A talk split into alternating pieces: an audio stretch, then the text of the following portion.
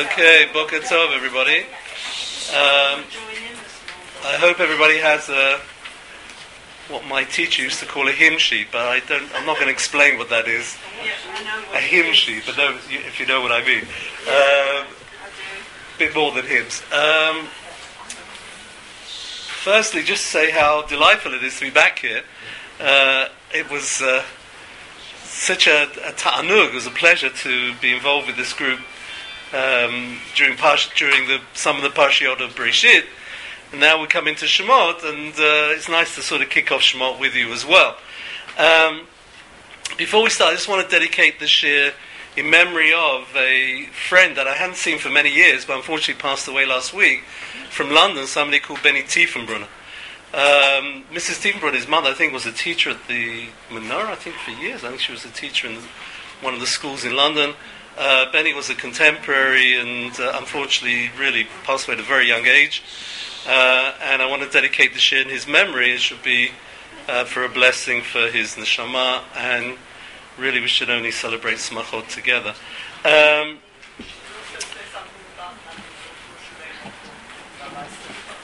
ah, okay. Okay, that's also important. Um, I think on the email you gave, the, I don't remember the name, but um, again, we should mention uh. I, I, I'm very concerned that you know we're all being very um, not the word indifferent because that's not the word, but we're definitely not as serious about COVID. I think he has COVID. Is that right? I, I think so. Yeah. So we just got to be a little bit more vigilant. If you haven't had your shots, or as the Brits would call it, you haven't had your jab, then please make sure you get it. You know, as soon as you can possibly arrange it. Um, all right, we are going to look at Parshat Bereshit, Parshat Shemot, excuse me, and we're going to be talking uh, a little bit from the beginning, a little bit from the middle, and a little bit from the end. Right? There's so much material, such a rich parsha that in an hour to uh, talk about the whole parsha, I think is um, very foolhardy. It's just you're never going to get through it. But what I want to de- show you a little bit from the beginning, something which uh, you may have heard before, some of you. Um, and this is a very curious item. We know that we're told in the in the parsha, and I just want to quote the pasuk, but I brought my chumash, just gonna get it out. The, just there we go. The famous pasuk we we've read it already twice this week. Um, Ubnei Yisrael paru vayishritzu vayirabu v'yatzvu mod mod right? They increased and multiplied, and whatever translation you can fit into those words, it basically, we know that there are poro one, two, three, four, five, six words, and but or Etzotam, and the, the land was filled with them, and the famous Rashi comment, six words, six children. Every time a woman gave birth, I don't really want to elaborate on this point because it really is mind blowing. The whole story of, of, of the Jews in Egypt is very mind blowing. Uh, there's a couple of uh, uh, significant issues which I hope maybe we'll clear up today. Uh, and firstly, this question of six uh, children each time. Um, on the page in front of you, number one, or A as I've called it, dealing with the numbers, there's a very interesting piece from Reb Zalman Sorotzkin. Zalman Sorotzkin was one of the very significant leaders. He got here saved from the um, from, from Europe, and he arrived in Eretz Yisrael, I think, 1940s, and passed away in 1965. Was a very, very uh, good uh, darshan, and uh, many people, uh, I think, uh, still remember his drashot. And his father-in-law was a very, very famous gentleman by the name of Blazer Gordon. And I've just brought here, before we just read what Rabbi Gordon writes, um, just a historical note. Again, for those who come from London, it's very curious.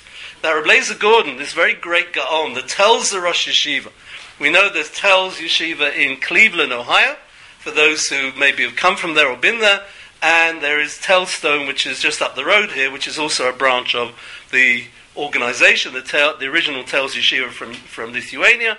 And the Rosh Yeshiva, Rabbi Gordon, um, was really world famous, absolutely world famous in terms of his, ter- his Torah teaching. Even to this day, in the yeshivot, they study his books. And it's a, it's a curious story. And it's a strange story that, in fact, he's buried. You would tell, uh, if I asked you, where is he buried? You'll say to me, well, probably Lithuania, maybe Yerushalayim, who knows? And the answer is he's buried in Edmonton, London. Not Edmonton, Canada, Edmonton, London. Fascinating. I, I saw his cave a few years ago when I was looking for my grandparents' uh, tombstones there. They're both buried in Edmonton, which is an old cemetery in North London.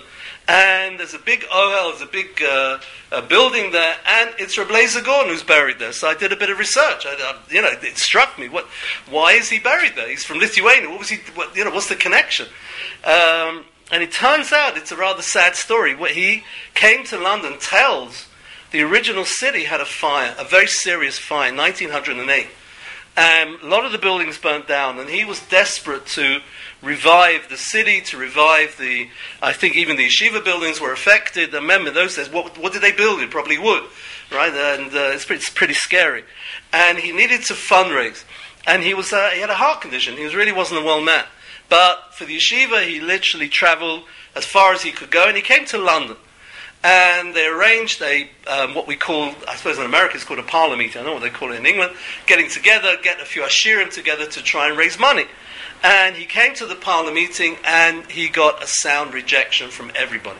It was really, really quite scandalous what happened. And he was so distraught at the end of the meeting that he went out and walking along the streets of London, probably East End of London, Whitechapel, the name of the neighborhood. He collapsed and unfortunately he died on the street and he is buried in Edmonton. And the story goes that when people heard about this, firstly, the community was horrendously embarrassed by what, what, what, what had not happened. They didn't support it, and they didn't even realize how great this man was. Um, and secondly, the Levaya, uh, I tried to get a picture of the Levaya, and I couldn't. Uh, it's in the archive of the London Jewish newspaper called the Jewish Chronicle. Uh, and one can, if you can access the archives, you can look it up. It was the biggest Levaya ever in London. 50,000 people came to this Levaya. Unbelievable. And if you know the neighborhood, you know, it must have been, there must, it's like the Levias in Bnei Brak, you know, the whole, everything shuts down for, for 10 miles around. And that must have happened in London on that day. His Yahrzeit is coming up, the 4th of Adar, uh, and again, Zechuto Yagen Aleinu, may his merit protect us.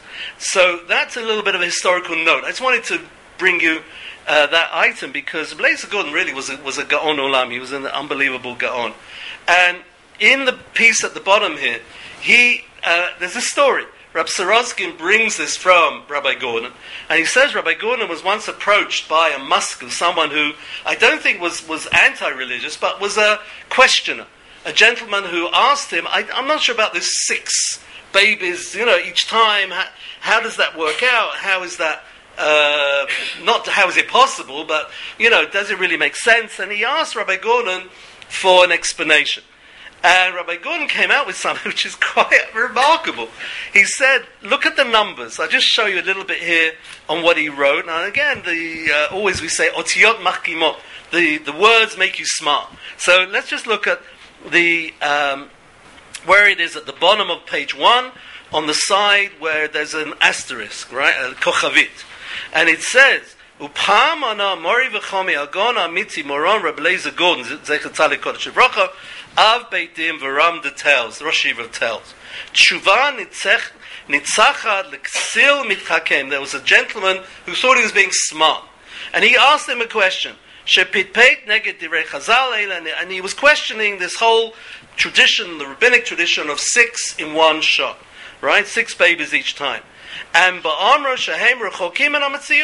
and this man was claiming it's far fetched, to put it mildly. And Rabbi Gordon said to him, Let's open up a Chumash. Are you prepared to study Chumash with me? And the man said, Yes, I am prepared to study Chumash.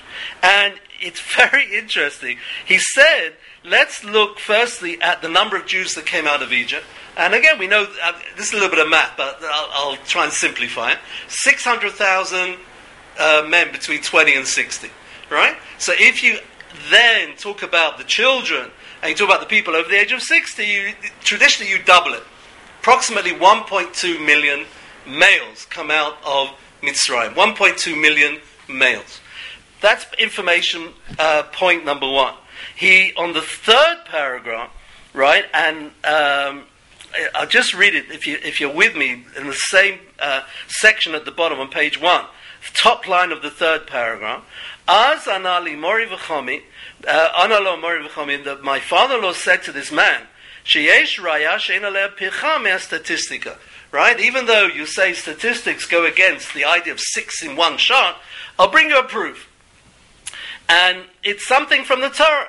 Uh, go to the next line, the end of the fourth line.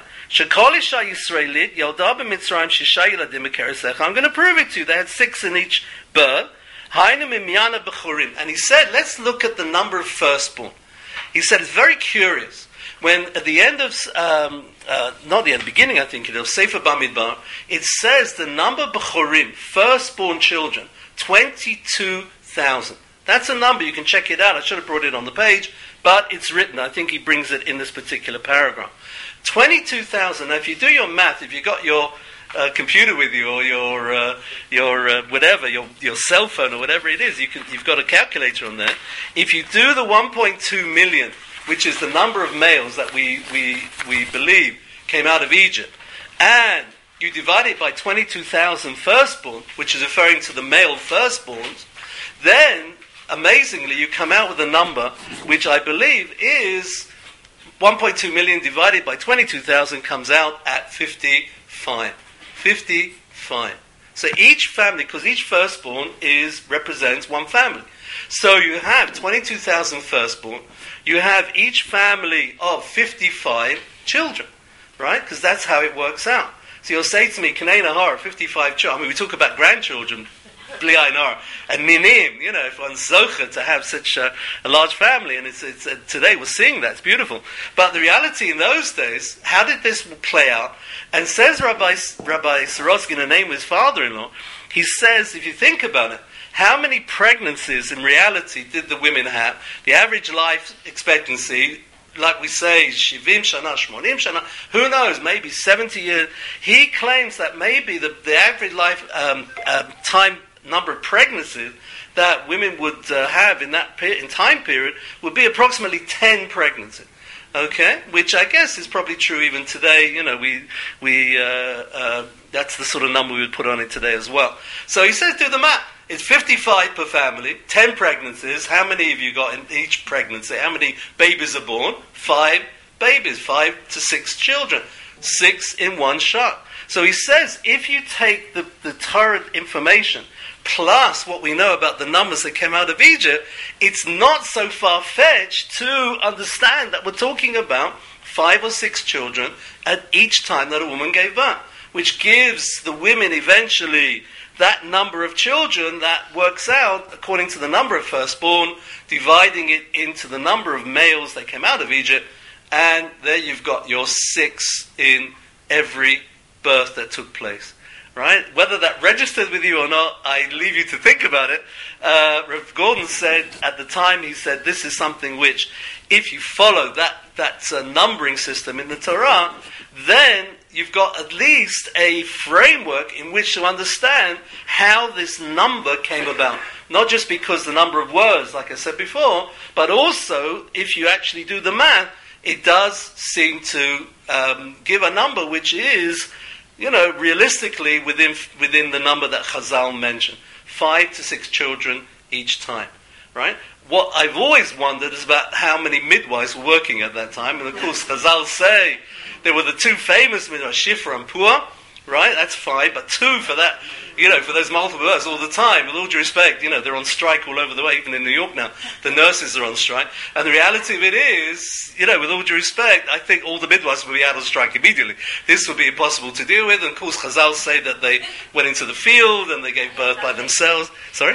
Can, can I, can I contradict a little bit in this sense? As I hear once that when, uh, the, only a fifth of the, of the Israeli, of the arm Israel came out of Correct. Correct. And, and, and Chumashim there means that uh, only the adults were, uh, like 80% of the people passed away, but then we are only talking about the adults. Correct. Chumashim means that because the, the 20% that were staying, they took over the children from the 80% the person. That's also what leads to this Also with that. That's... Meaning they might not have had uh, everybody six children at once, but because the old after, like in the end of the day, there were so many children to adopt. From the other ones, they came to like Keilo having six. Absolutely, absolutely. And it will explain that too, because it will not make uh, any consequences. She wouldn't have had six duplets each time, but taking in all other children putting it all together. Perfect. And there, there is a Targum Yonatan about that. It's fascinating.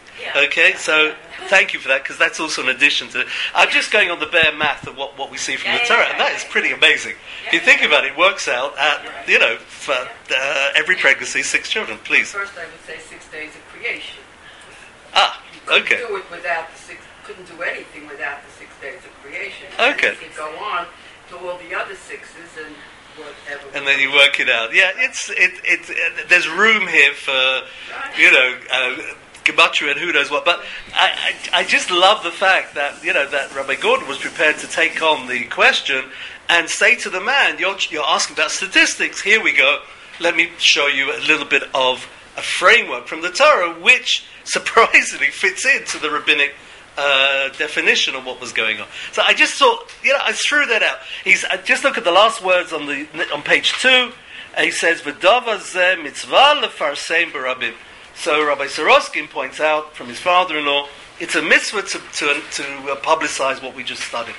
That that item, that you know, the fact, at the end of the day, the rabbinic uh, calculation, not so far from the reality if you take the numbers according to the way the Torah presents it. So I leave you to ponder on that and to think about it, but I think it's, it's, it's really something worthy of note. The big issue which I want to deal with is something which has bothered me for many, many years. I've got it here on page two. And have a look at these psukim, and we'll uh, immediately, you know, be reminded of something that we all know. Uh, in the negotiation that eventually Moshe has with Pharaoh, and even before that, there is mention over and over again of the Jews leaving Egypt for three days. Right? It says they'll go for three days, Lizbach, Lashem, to make an offering, then they'll come back. And it says it again and again. I've got here how many references? One, two, three, four. Four references, probably even more references, uh, allusions to the fact that Am Yisrael, it seems to be, part of what was going on is to say they're going to leave for three days and then they're going to come back. And of course, Pharaoh in the end, Pharaoh says no. He, uh, he hardened his heart and he says, You're not even going for three days. And that's when the, the whole process of Exodus really kicked in. However, what is this three days? In the end of the day, and this is a question which was raised by Shlomo Goren, and I think the Ohr HaChaim originally raised this question as well. Three, if you're saying to Pharaoh, we're going for three days, you don't mean it. There is a concept which is called in, in Hebrew, and we know this concept very well, called Genevat Da you're actually stealing the mind. What, what's Genevat Da'at? One of the classic examples, I don't want to bring this as a as a, an, any more than an example, but if you go into a store and you drive the, um, the, the assistant crazy for an hour, trying on every dress in the store, every man, if he tries on every pair of pants in the store, and then he walks out buying nothing, then there is a danger that halachically there is a question have you committed something called Gnevada? You led the person to think that something was going to happen, a sale was going to take place, and then you turn around and just walk out.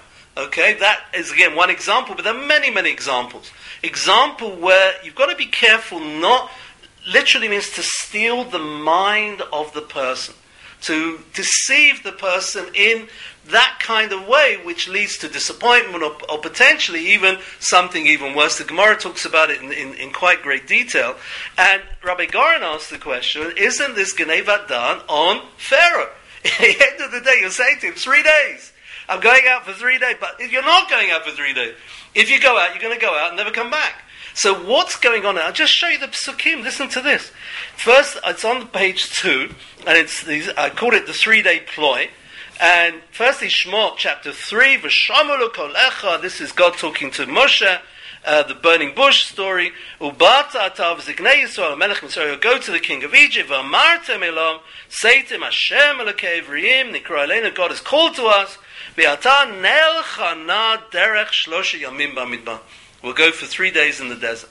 Three days, right? And then it goes on in chapter 5, the next quote, and then they said that the God of the Hebrews has called to us, when Moshe arrives in Mitzrayim. Again, three days. And then chapter 8 of Shemot, Derech Shloshit Yomim Nelich Bamidbar. Again, three days. Right? What's going on? Why talk about this three day period? Is the three day period something which is you're, you're just playing along with Pharaoh? I mean, at the end of the day, we're talking about Moshe Rabbeinu, Ishemet. And to, to suggest that there is a, a, a uh, you know, kanunya, there's kind of a trick going on here, is not, it, it's very difficult to suggest that. I, I, wouldn't want to suggest such a thing. Look at the, the next line, which is all part of that pasuk.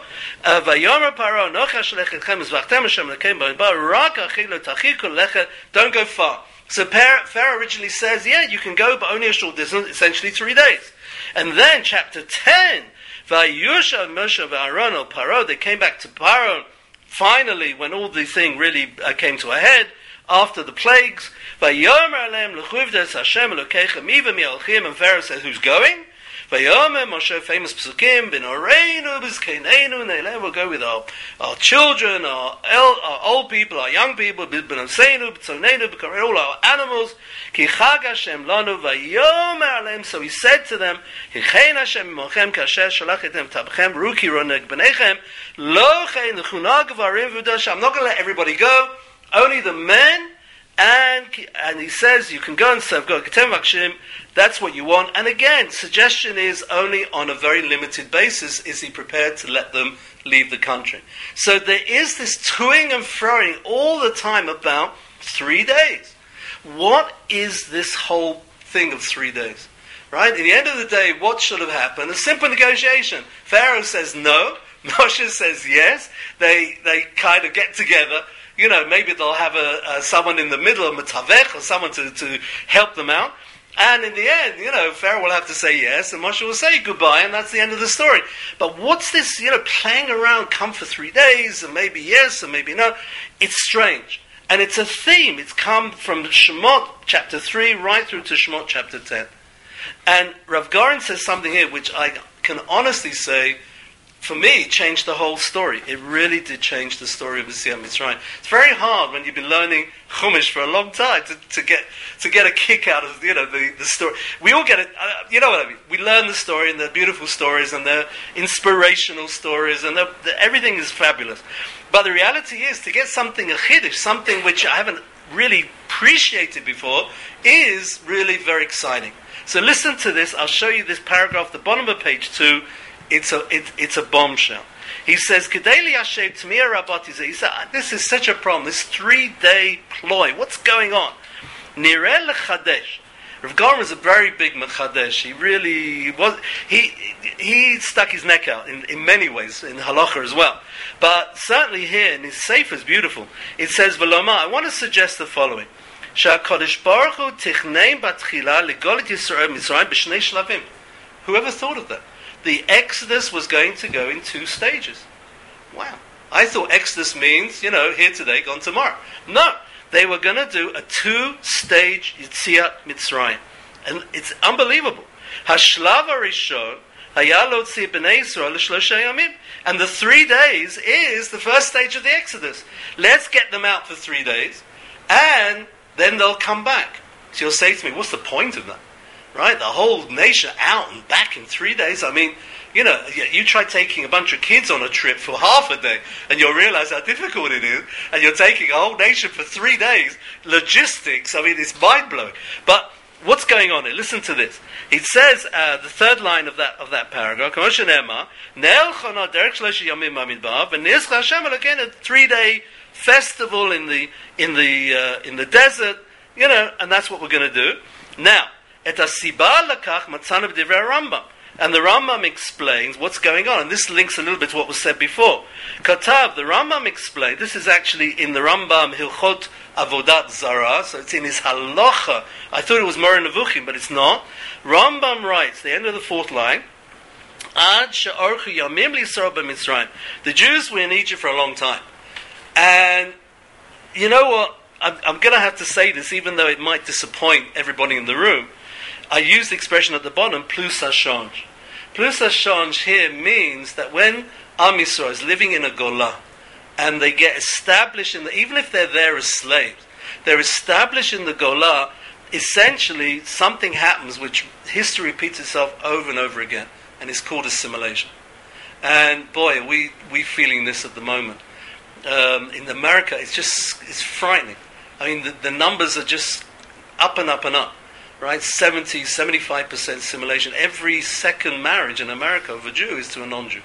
And, and this is going on, which is really, really scary and frightening and is, is a concern for everybody. Every, you know, every, anyone in education, for instance, is, should be very, very concerned, as, as should we all. And he says in Egypt, you know what? Things happen of a similar nature. And back to the page, fifth line, middle of the line. The Chazrul Umod Masem, this is Rambam. Um, uh, Masem Lavod Kochavim Kamotam. We know that we, there's a tradition, the Jews went down to the 49th level of Tumah. What does that mean? That they served idolatry. Chutz Levi, except for the Leviim, Shomad b'mitzvot avod, who stood by the tradition of their fathers, meaning they remained loyal to God. Me'olam lo avad levi kachavim, so they did not do idolatry.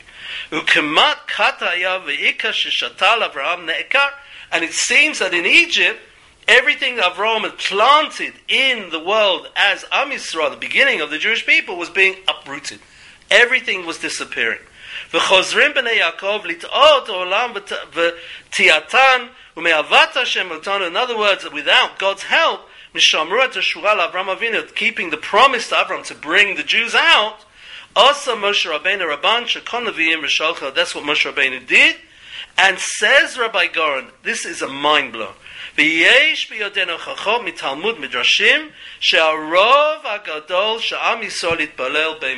Wow. The majority of Jews assimilated in Egypt. It's, it's, it's staggering. They want to leave. They didn't want to leave. And he brings a, a, an argument, if you go to page 3, which I'm not going to go through from the Gemara Sanhedrin, um, where he says that the percentage was very, was very small. If we go from that top paragraph, one, two, three, four, uh, five lines down, um, just one second, where am I going here? Yeah. Yeah, sorry, six, seven lines down.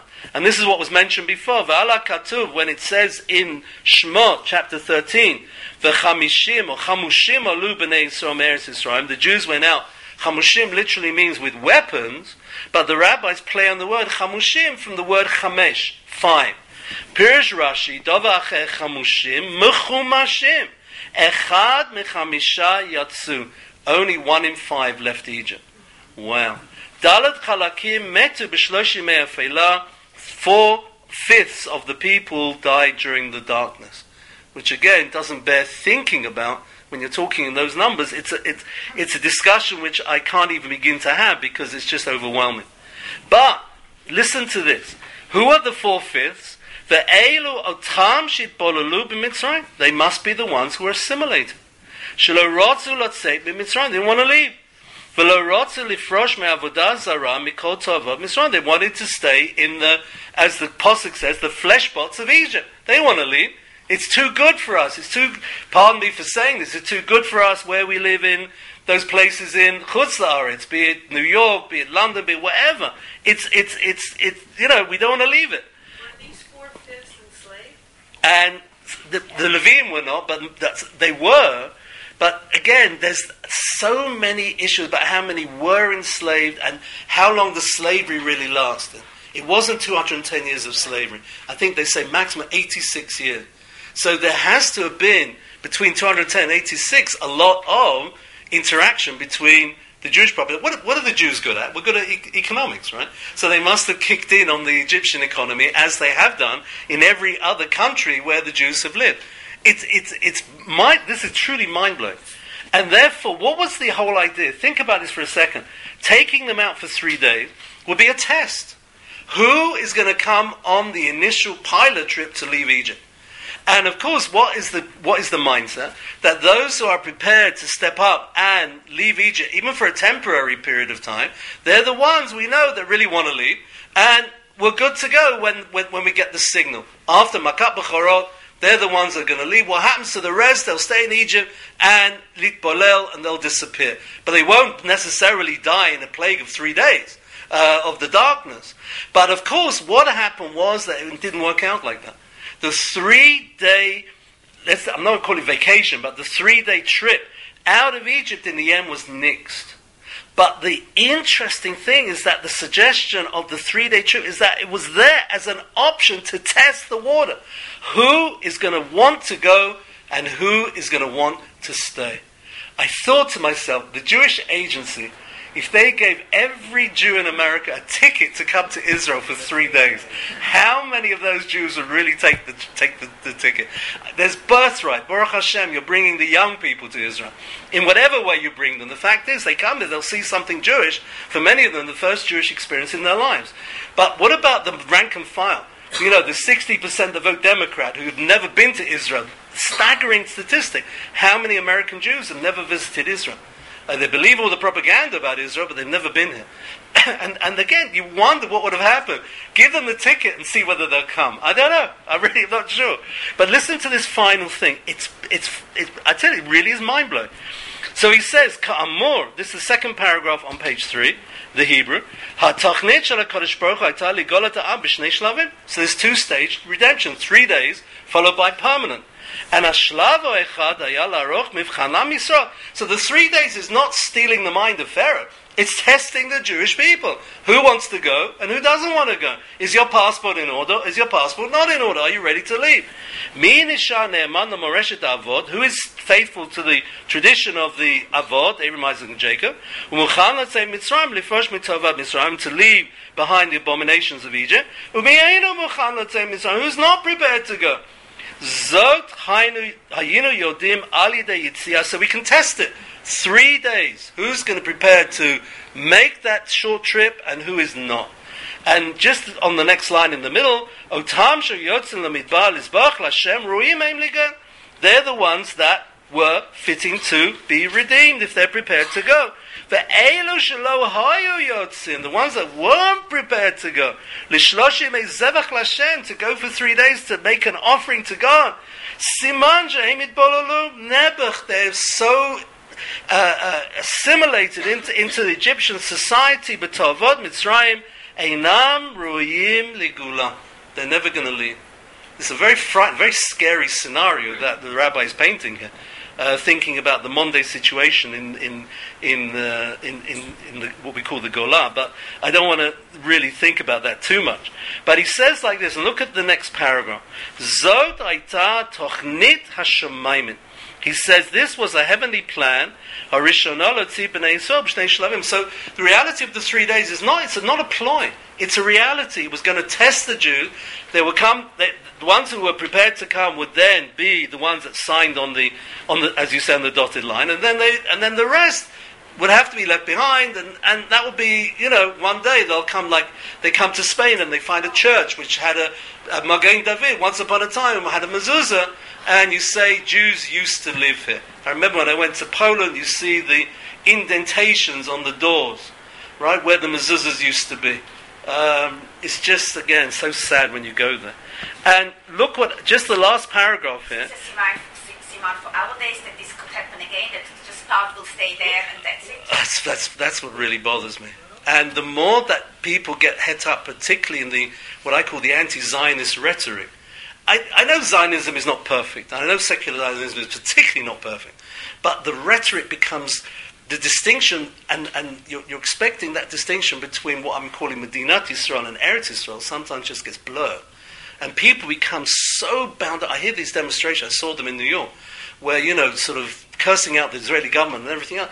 That's a very dangerous game to play because you're disconnecting from Israel, what Israel means in the 21st century. And nothing is perfect, and I have realized all the religious objections, and I, I, appreciate that. But to go to that extreme does create a disconnect, which one day, I don't know, Mashiach comes and says, Go to Eretz Yisrael, we're in Williamsburg, what's going to be better for us? I'm not sure what people are going to say. I hope they make the right decision. I really do. Oh, very few came. Very few. 40,000. 40, and they stayed behind. Yeah, and today, 7 million Jews in Israel. One Jew goes on the Temple Mount for 15 minutes, may not like the gentleman. Next thing you know, the United Nations having an emergency meeting. What a mad world we're living in. It's not normal. It's really not normal. Whether you like the politics or not, but For one Jew to go on the Temple Mount, you're going to create uh, that Russia and China, everybody else is going to get involved. It's, it's truly mind blowing. It is mind blowing. This is, this is unfortunately what we're living at the moment, but Mashiach side, we know that. Listen, it, it's, it's incredible. It is extraordinary. That's the word I would use, probably even more so. I'd say that's an understatement. Um, I just want to finish the last paragraph here, and then we've got one final item which is delicious. The, the final item I, have saved for the end. But he says, Mikivan sheparech bided bo b'shlav rishon. What happened was Pharaoh sort of spoiled the whole thing because he said no to the whole concept of stage one. Three days is out, and then, of course, at that point, as I said on the side, second stage had to be implemented, implemented immediately. The immediate exodus after the, the Makat Bechorot, uh, Pharaoh hardened his heart, and then, of course, four fifths died during the Chosha, as we know it, either from the Pasuk or from the Midrash. What Rav Goren has said, which I think is so interesting, is that the three day theme, which to me was always the elephant in the room, it's, it's coming up again and again. I never understood what this three days was all about. If we're going, we're going. If we're staying, we're staying. What, what's the three days? And he explains it so beautifully that this was a test. It wasn't trying to say to Pharaoh, we're trying to pull the wool over your eyes, was saying to, to, to the Jewish people, are you prepared to leave? And the three day test is something which repeats itself over and over until Pharaoh says no, and then that's it. That's, that's, that's shelved, and then the Yitziat Mitzrayim takes place. Uh, mind blowing. I mean, to me, Chidush Gadol, absolutely incredible. The last item, I, I I, am just so desperate to, to, get to this last item that I, I apologize if I'm doing this too quickly. Um, point number three. We've gone top, beginning of the Parsha. We've gone what I call middle. We're now in the middle of the Parsha with the three days, the theme beginning. Parsha Shema, of course, it carries through next week and the week after. And now we're going to go to the bottom of the Parsha, right? The bottom of the ninth. We're right at the end of the Parsha. And we're going to see something which is truly spectacular. I mentioned in a share, oh, it must have been oh, six months ago. Oh, gosh. Was it that long ago? Five or six months ago, um, Yaakov Kamenetsky. I know some, some people that actually knew him and were very uh, aware, uh, connected with him. Very, very special man. I'm sorry I never met him. Um, and his Sefer, the Sefer Emes Yaakov, is a fabulous Sefer. Fabulous.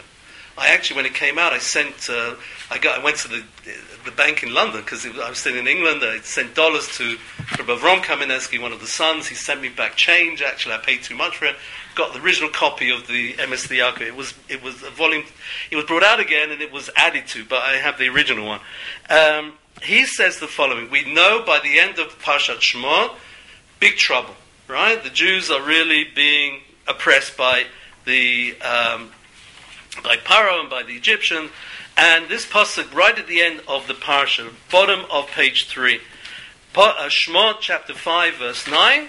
Tichbad avodah nashim. Remember, the story is the work gets more intense. Veyasu ba va'al yishu b'divrei sheker. Pharaoh says, "Do not." Yishu means to play around. Shashuim. Do not indulge in words of sheker, of things which are false. And of course, it does, it's unclear to us what does that mean. So if you turn over to the fourth page, you'll see there is Midrash Rabbah. And Midrash Rabbah, Shmot Rabbah, says the following. Top of page four. Melamed shayu biyadam megillot.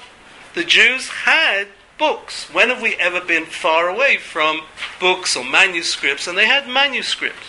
What were the manuscripts? Shayu mishtashim bahem mishabat the Shabbat. They would study them from Shabbos to Shabbos. They had text. They couldn't study during the week so so they had their Shabbos, you know, like here, you go to shul, you get hundred pamphlets thrown in your face. I'm, I'm, not sure half of them. I don't know what what, it, what they are about. Uh, more about advertising, I think, but whatever. The reality of it is, that's what they had. They had um, um, manuscripts. Lomar to tell them Shakadosh Baruch Hu go along to promise them a redemption. The fish are you nachim b'Shabbat because originally they had Saturday off. They didn't have to work Saturday. So Amar lahem Pharaoh now turned nasty, even more nasty than he was, and he said, Tichbad avodah anashim It's going to get worse for the people the work. What does that mean? Are you mishtashim? Do not take those manuscripts. You have to put them away because I'm not giving you time to study them. Even Shabbat, you are on and not off. All you nefishim b'yom Shabbat do not rest on Shabbos. So Rav Yaakov Kamenetsky says, what was in these manuscripts? What was the Devarim Niflaim that gave them such a chizuk? He says the following, and it, it's, I don't know, it just it brings me to tears thinking about this. The, the, the, the psalm that we say every Friday night to welcome in the Shabbat, right? If you go to Kabbalat Shabbat, you daven at home, we all know Shabbos begins, one of the, one of the sort of, you know, the, the cutoff points, when you say Mizmor Shir Liyom Shabbat, the psalm in praise of the day of Shabbat. The only problem is when you actually look at Mizmor Shir Liyom Shabbat, and look at all the words in Mizmor Shir Yom Shabbat, there's nothing there about Shabbos. It's absolutely devoid of any reference to Shabbat. Right? Sadik katama ke'eres balvanon um, o jinuvun b'seiva, d'sheinim rananim yiyu.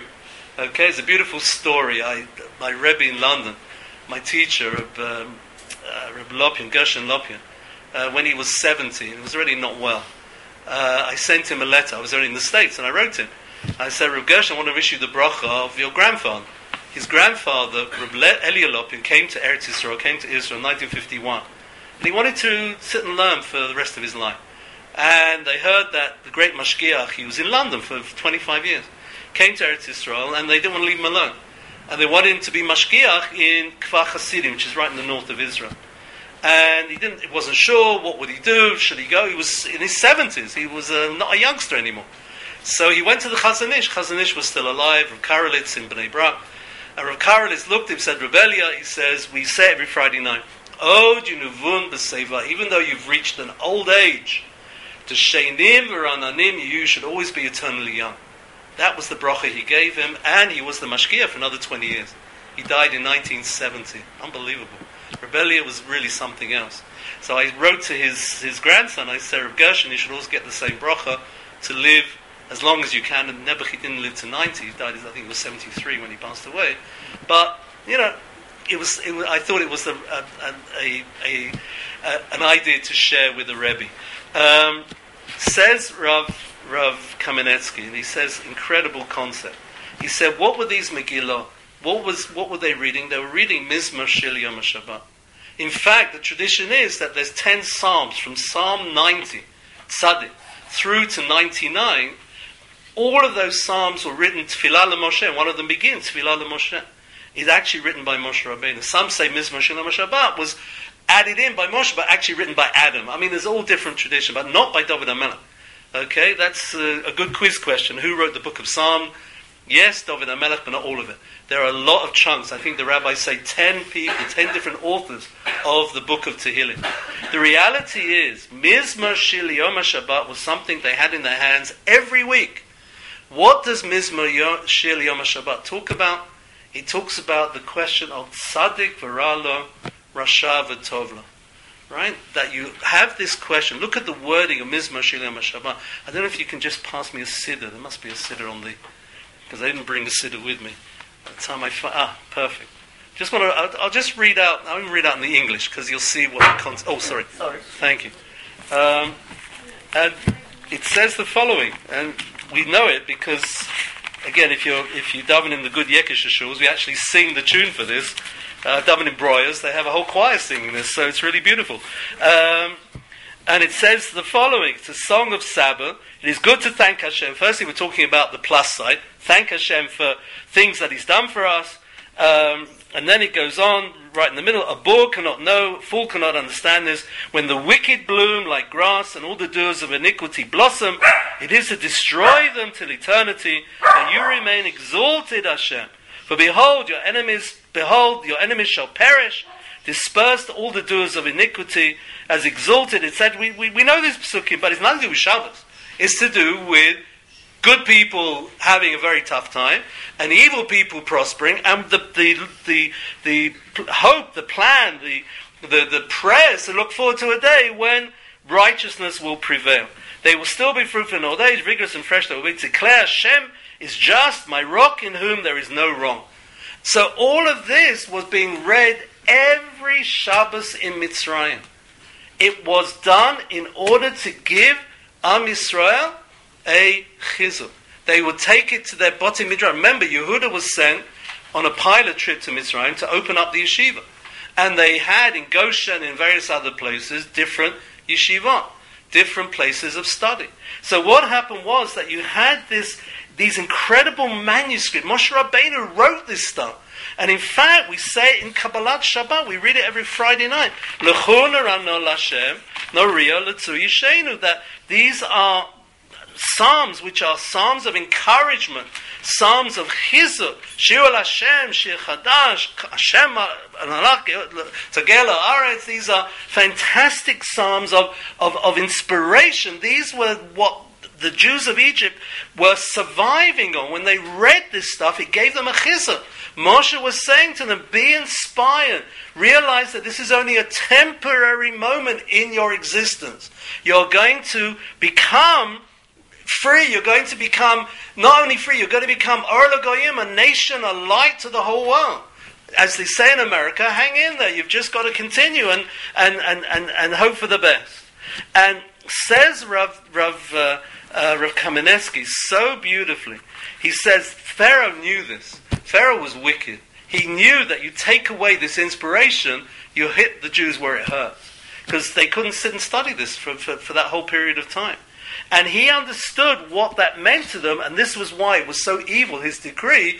Al yishashu, al tish, what's it say? Al, uh, shehayu mishtashim mishabat Shabbat. Don't use these um, Megillot anymore from Shabbat to Shabbat. And in fact, Rav, Rav Kamenetsky points out in the last paragraph, and I'll leave you just to look at this, uh, uh, you can take these away and look at it uh, yourselves, but he says, in eight, Lefi, this is page four, the last Hebrew paragraph. Lefia now, what I explain now, the Gemara says, Moshe Katav Sefer Iyov. He wrote the book of Job. You ever studied the book of Job? Pretty depressing. It's about a guy who was a good guy and he had t- terrible tzoros, gahakta tzoros. And the reality is that again, why would Moshe write such a book? He was trying to impress Am Yisrael. You're going through a terrible time, Nebuch. It's so difficult, but remember, the end of the day, your Iyov does come out of it at the end, and you will come out of it in the end. It's, it's something which, you know, is, is the ultimate uh, support system for Am Yisrael. And he, and he says, Reb Kamenetsky, so beautifully, why write the book of Job? What's Moshe getting out of this?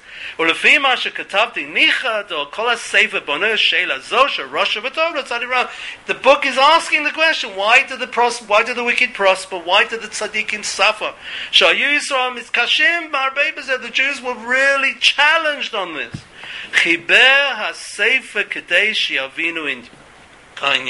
Moshe wanted them to study the book to know what is written. Sometimes the answer is we don't know. But at least let's get to the point where we don't know. And we recognize that we don't know. But at least let's try. Maybe all of this was what the Jews read every Shabbos. This is unbelievable. Unbelievable. And I just want to add one nakuda, because I'm coming to the end of my time here. I want to add one nakuda, which I wrote at the bottom here the tradition of Kabbalat Shabbat, right? I think it's been a little bit hijacked. Uh, pardon me saying so, with the ver- with the tunes of a certain rabbi who, whether you like them or you don't like them, whether you like him, you don't like him, he was a special man, no question about that. But a lot of questions are still prevailing about the whole history, and I don't want to go into that. I was asked awkward questions by my students. I've got to tell you, and it's very hard to answer. But reality of it is, Kabbalat Shabbat is a phenomenal tefillah. Because what are we doing Kabbalat Shabbat? We are talking about this, all these Megillah are being read all over again. But why? Why were they being read over again? Think about it. Who introduced Kabbalat Shabbat? The Kabbalists in Safat. 15th century, 16th century. Yosef Karo, Shlomo Alkabetz, you know, all the famous names. Where were they all coming from, these guys? They were coming from Spain. Not only were they coming from Spain, they had a Kehillah which was made up of people who ran away from Spain. Can you imagine? I can't imagine. Can you imagine how soul destroying what happened in Spain must have been to those people? They lived at the, the, the, the glorious Spanish era of, of, of Jews, and it's all gone. It's all been destroyed. Everything. They left. 500 years later, they want to give you a Spanish passport now, a Portuguese, but thank you very much. 500 years later, you know, you threw us out, right? And you know, as, as somebody said to me, why would I want to go back to Poland and all these places? Because the reality is, they threw us out, not they threw us out, they killed us. So the, rea- the, the, the, the, Kabbalists knew maybe this is why they introduced Kabbalat Shabbat. Because on Shabbos we have time to read these beautiful songs, maybe to sing them. Don't get me wrong, singing is good.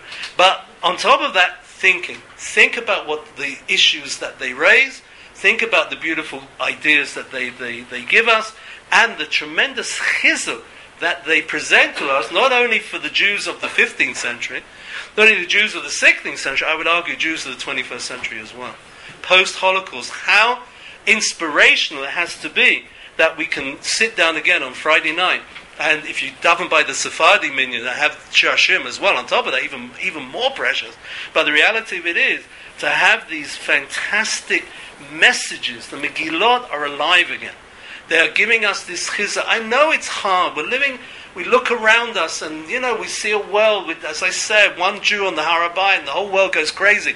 We're not living in a normal world, and COVIDs and all the other things that we have to deal with. But that Friday night service is so beautiful. Whether you do it at home, whether you do it in shul, the fact is, those are the Megillot Rav Kamenetsky speaks about, and we are mishtashim. I love that word. Mishtashim. We're, we're, we're, we're chewing them over all over again. Because we need that chizuk. We need that message to be given to us. It's not all over. Am Yisrael, remarkably, one final thought, Rabbi Yaakov Emden. Raghavendra, in the introduction to his Siddur, he says, I know we've had incredible miracles. Miracle of giving of the Torah, we had the miracle of Egypt, we had the miracle of this, the miracle of, you name it. He says the biggest nace, still, without question, is the survival of the Jewish people. He wrote this 300 years ago. How much more so would he say it in the year 2023? The survival of and not only survival, we're, we're, we're, we we go and we're in Eretz Yisrael, and look what look what's around us. It's just mind blowing, and that is something for chizuk. That's something that we can we can dwell on, and we can be inspired. And Bezrat Hashem, think about the Chadodi. I just want to tell you one one reason for a minute. You may have wondered the tune changes in the middle. Why? So the halacha said, the minhagim say, minhagim say because the second part of the chododi should be a quicker tune than the first. Da, da, da, da, da, da, da, You know, we had the Gerenigan or whatever it is, and the answer is because that's symbolic of the of the geula.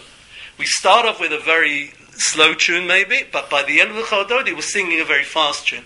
Symbolically, because the Chododi, Boy Kala is not just the Kala of Shabbat, but Boy Kala, Mashiach, and everything that it represents. And that's the symbolism of the fast tune, that it should be quick, it should be happening, it should be coming. And that, what Rav Kamenetsky has done here, is turn the whole Kabbalat Shabbat into what I would argue the most inspirational tefillah of the whole week. Think something to think about. Parshat Shemot, top, middle, and now the bottom. I hope it was something. I hope something for you to take away. Bezrat Hashem next week. Next week. I look forward. Thank you, everybody.